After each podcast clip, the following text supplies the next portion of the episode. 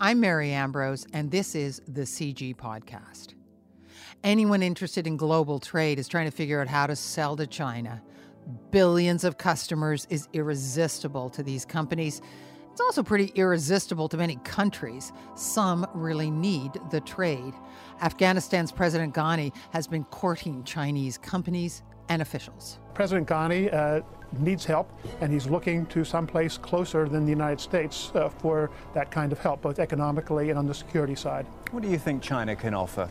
Well, first of all, China can offer trade and investment. Other countries are looking for an alternative to trading with the U.S., like Mexico. And in 2001, it joined the World Trade Organization.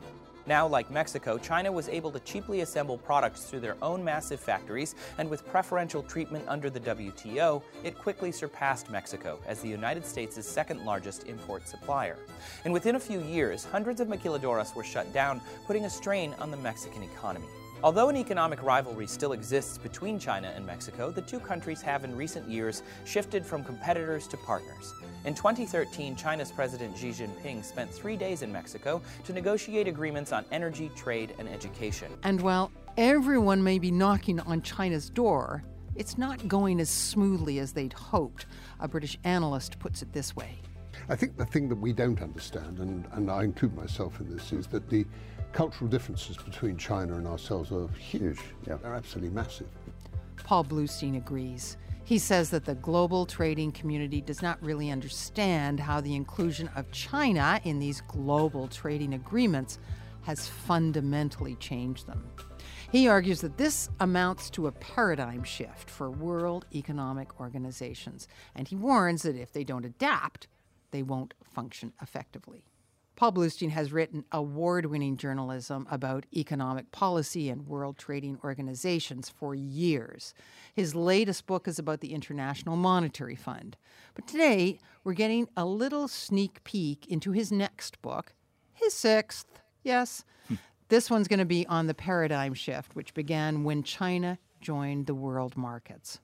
Paul's a senior fellow at CIGI and a very smart guy with a ringside seat. He watches China from his home in Tokyo. At the moment, he's in Washington, D.C., and joins us from there. Paul, China faced very serious terms when it wanted to enter the World Trading Organization, didn't it?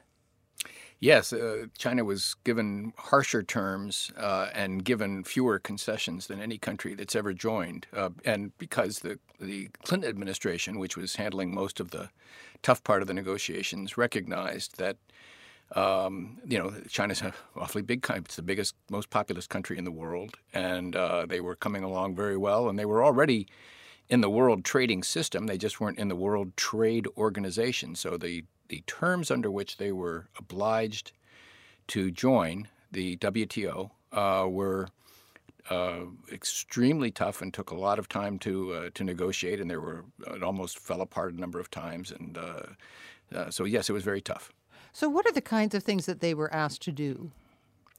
Well, the main thing was that they had to lower the barriers that they had that had been originally erected during the communist period uh, after the communist revolution in 1949. Um, those had been lowered pretty significantly because China had been gradually moving away from the sort of totalitarian communism that it had, um, you know, at its peak. But uh, but it still they still had a lot of trade barriers, and it was a command economy with uh, you know with the, government in Beijing giving a lot of orders to industries, five year plans. Here's exactly how you know you're going to work, and here's exactly who you're going to buy from, and it was all a very insular market.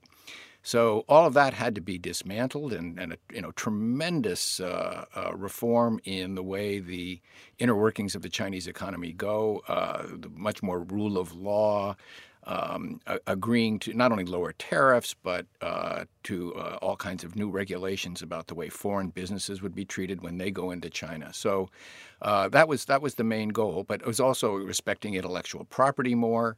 Um, uh, and and treating foreign companies the way Chinese com- companies get treated because that's a that's a fundamental principle of the WTO. It's called national treatment. The idea is once once a product is inside uh, your uh, your country's borders, once it's gotten through the tariff wall, uh, or once a company is, is is working there, they're supposed to be treated the same as, as domestic companies. So that's a fundamental principle of the of the global trading system. So all that required a, a real uh, a lot of reform of the Chinese system.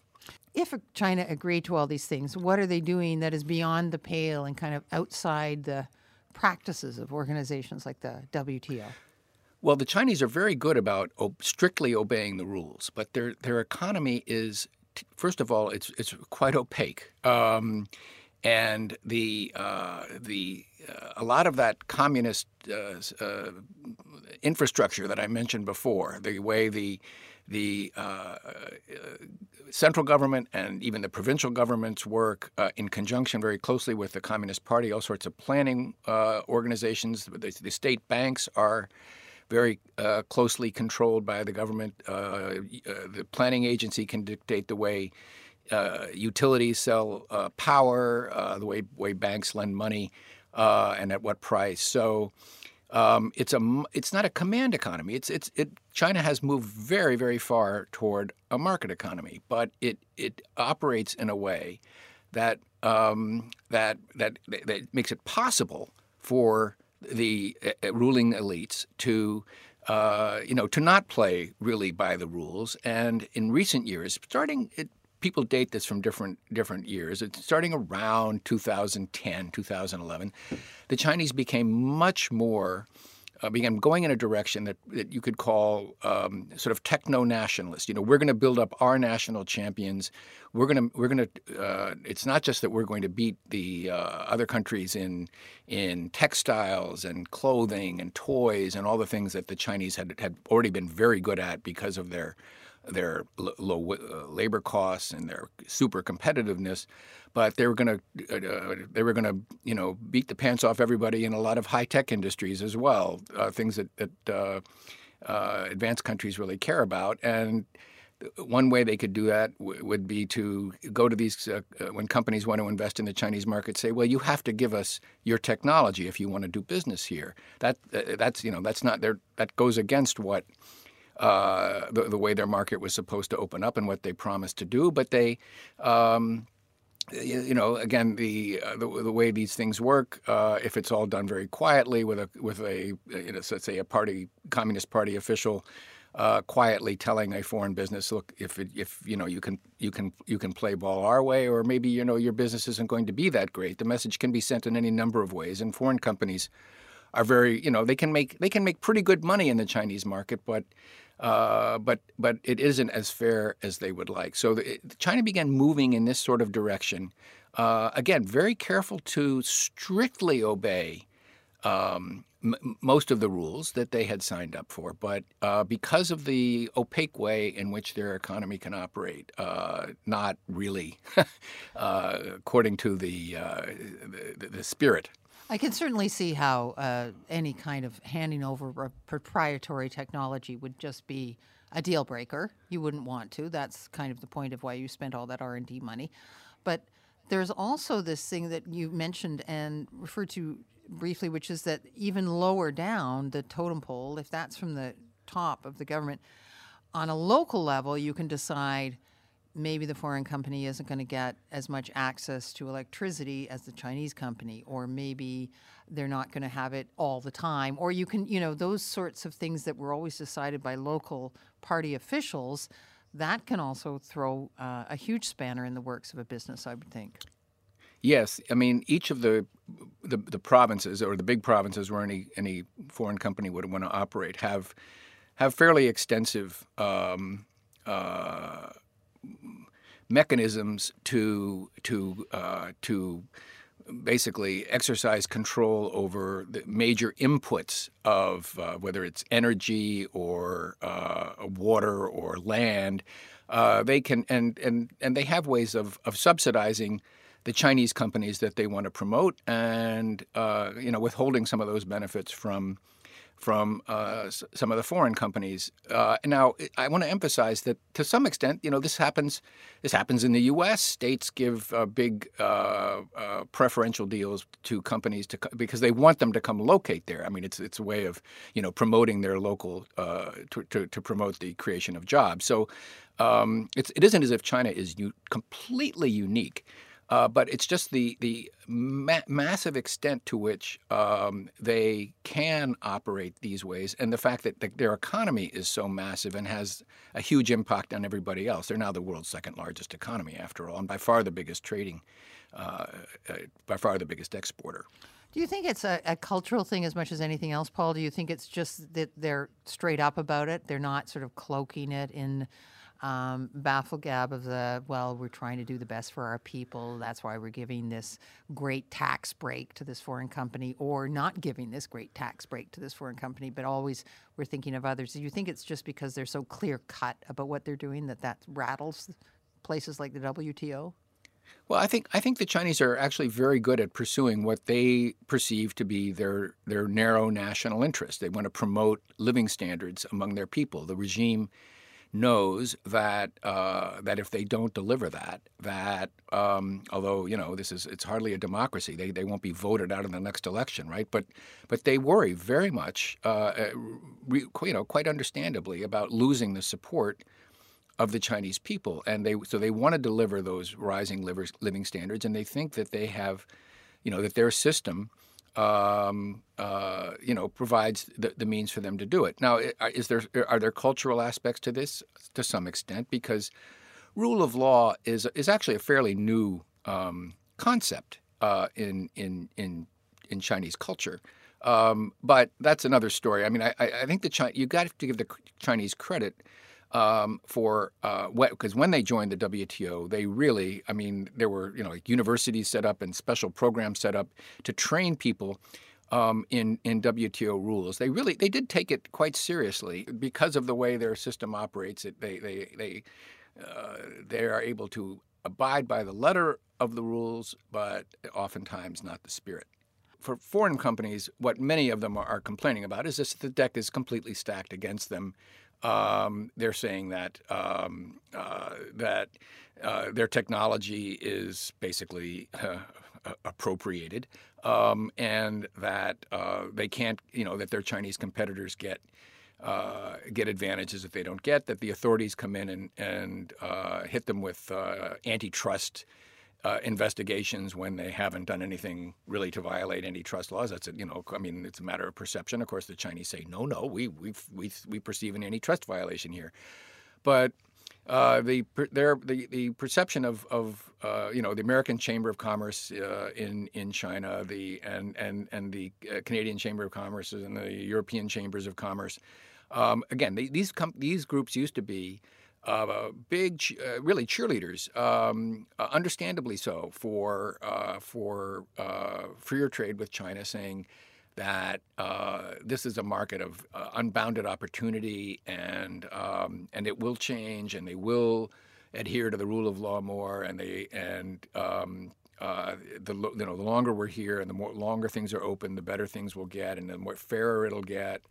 And uh, but in the past oh six seven years, um, they've really changed their tune because the, because Chinese policy has changed. Uh, the Chinese uh, see ways in which they can uh, exert government control in ways that advantage uh, uh, their domestic companies. Um, and they think they can do it in ways that don't violate uh, the obligations that they signed up for when they joined the WTO, and that's a, uh, and and and often the WTO agrees when when when they when China gets brought before the WTO. Sometimes China loses and they say, okay, we'll change. But often the WTO has said, no, that, you know, um, whatever you think of this practice, whatever it is, you know, whatever you think, uh, it's it's okay. China, the way China subsidizes a lot of its exporters, for example, uh, by doing so very indirectly, by giving uh, low-priced electricity, low low-cost loans. Uh, the WTO has said, well, if if uh, it isn't clear that this is the government that's doing it, um, uh, if there isn't an obvious link to uh, to to the, to the, government, then it doesn't violate the rules. So you know this is this is a big problem for for anyone competing with, with Chinese companies. So that's the kind of problem that has caused foreign companies to change from being allies of of uh, of China to being very strong critics and saying, well, you know, we really need to take some some fairly drastic action. The WTO is going to have to uh, work on uh, developing rules that the Chinese can live with and that and that other member countries can live with that will make it possible for the rules to be uh, respected not only in terms of the letter but in terms of the spirit. Do you think that I mean these big organizations always need to be updated. They always need to update the rules. Is there anything that you feel is there any big holes that they really aren't addressing? It sounds to me like China's just driving through the loopholes, which is what yeah. lawyers do. So that doesn't seem so surprising to me. But are there areas in which the WTO has averted their gaze because they really don't know how to grapple with it? Well, so the WTO, I mean, keep in mind, the WTO, I mean, it has a director general and they have a secretariat uh, so of international civil servants, about 650 people. Um, and it's not as if they aren't aware of all this, uh, but they have no power to change anything. Uh, it's the member countries. It's, the WTO is, is, is a classic member driven organization. Uh, and uh, the, it has a very weak um, bunch of, of international civil servants. I mean, they're very good at what they do, but they they don't have the power to change these things. The member countries have to agree to change the rules. I mean, it's understandable. After all, uh, by agreeing to change WTO rules, a country is agreeing to change their own internal rules and regulations. So the principle is that it's it's got to be the member countries that do that. And and and yes, they they absolutely. I mean, I think they need to, to change the rules, for example, about about uh, about what what constitutes a, an unfair subsidy uh, for for a domestic company. Uh, the Chinese have figured out very clever ways of subsidizing uh, some of their national champions uh, that foreign companies, I think, understandably perceive as unfair. The Chi- and the Chinese have been brought to the w- to tribunals at the WTO, and the WTO tribunals have said, well you know, you, we may not like this, but uh, we have no rule against this. So uh, this is a, I mean, it's not just a loophole; it's a, it's a great big loophole. That um, in a in a perfect world, I think, um, you know, we'd like to think that countries could come together and figure out how to how to close it. But it's very difficult. What do you, then? What do you give China? Because uh, China's not going to say, "Oh yeah, go ahead and close this loophole that we've been driving through," because after all, we're nice guys. I mean, the Chinese perceive their national interest as, as again, as building up the living standards of their people. So they're not willing to give that kind of thing up, uh, understandably. So uh, it's, it's a real conundrum. Paul Blustein is a senior fellow at CIGI, an award winning journalist and an author, writing a lot about international economics and trade. You can find his articles on the CIGI website, and that is cigionline.org. CIGI, the Center of International Governance Innovation, is a nonpartisan think tank. I'm Mary Ambrose.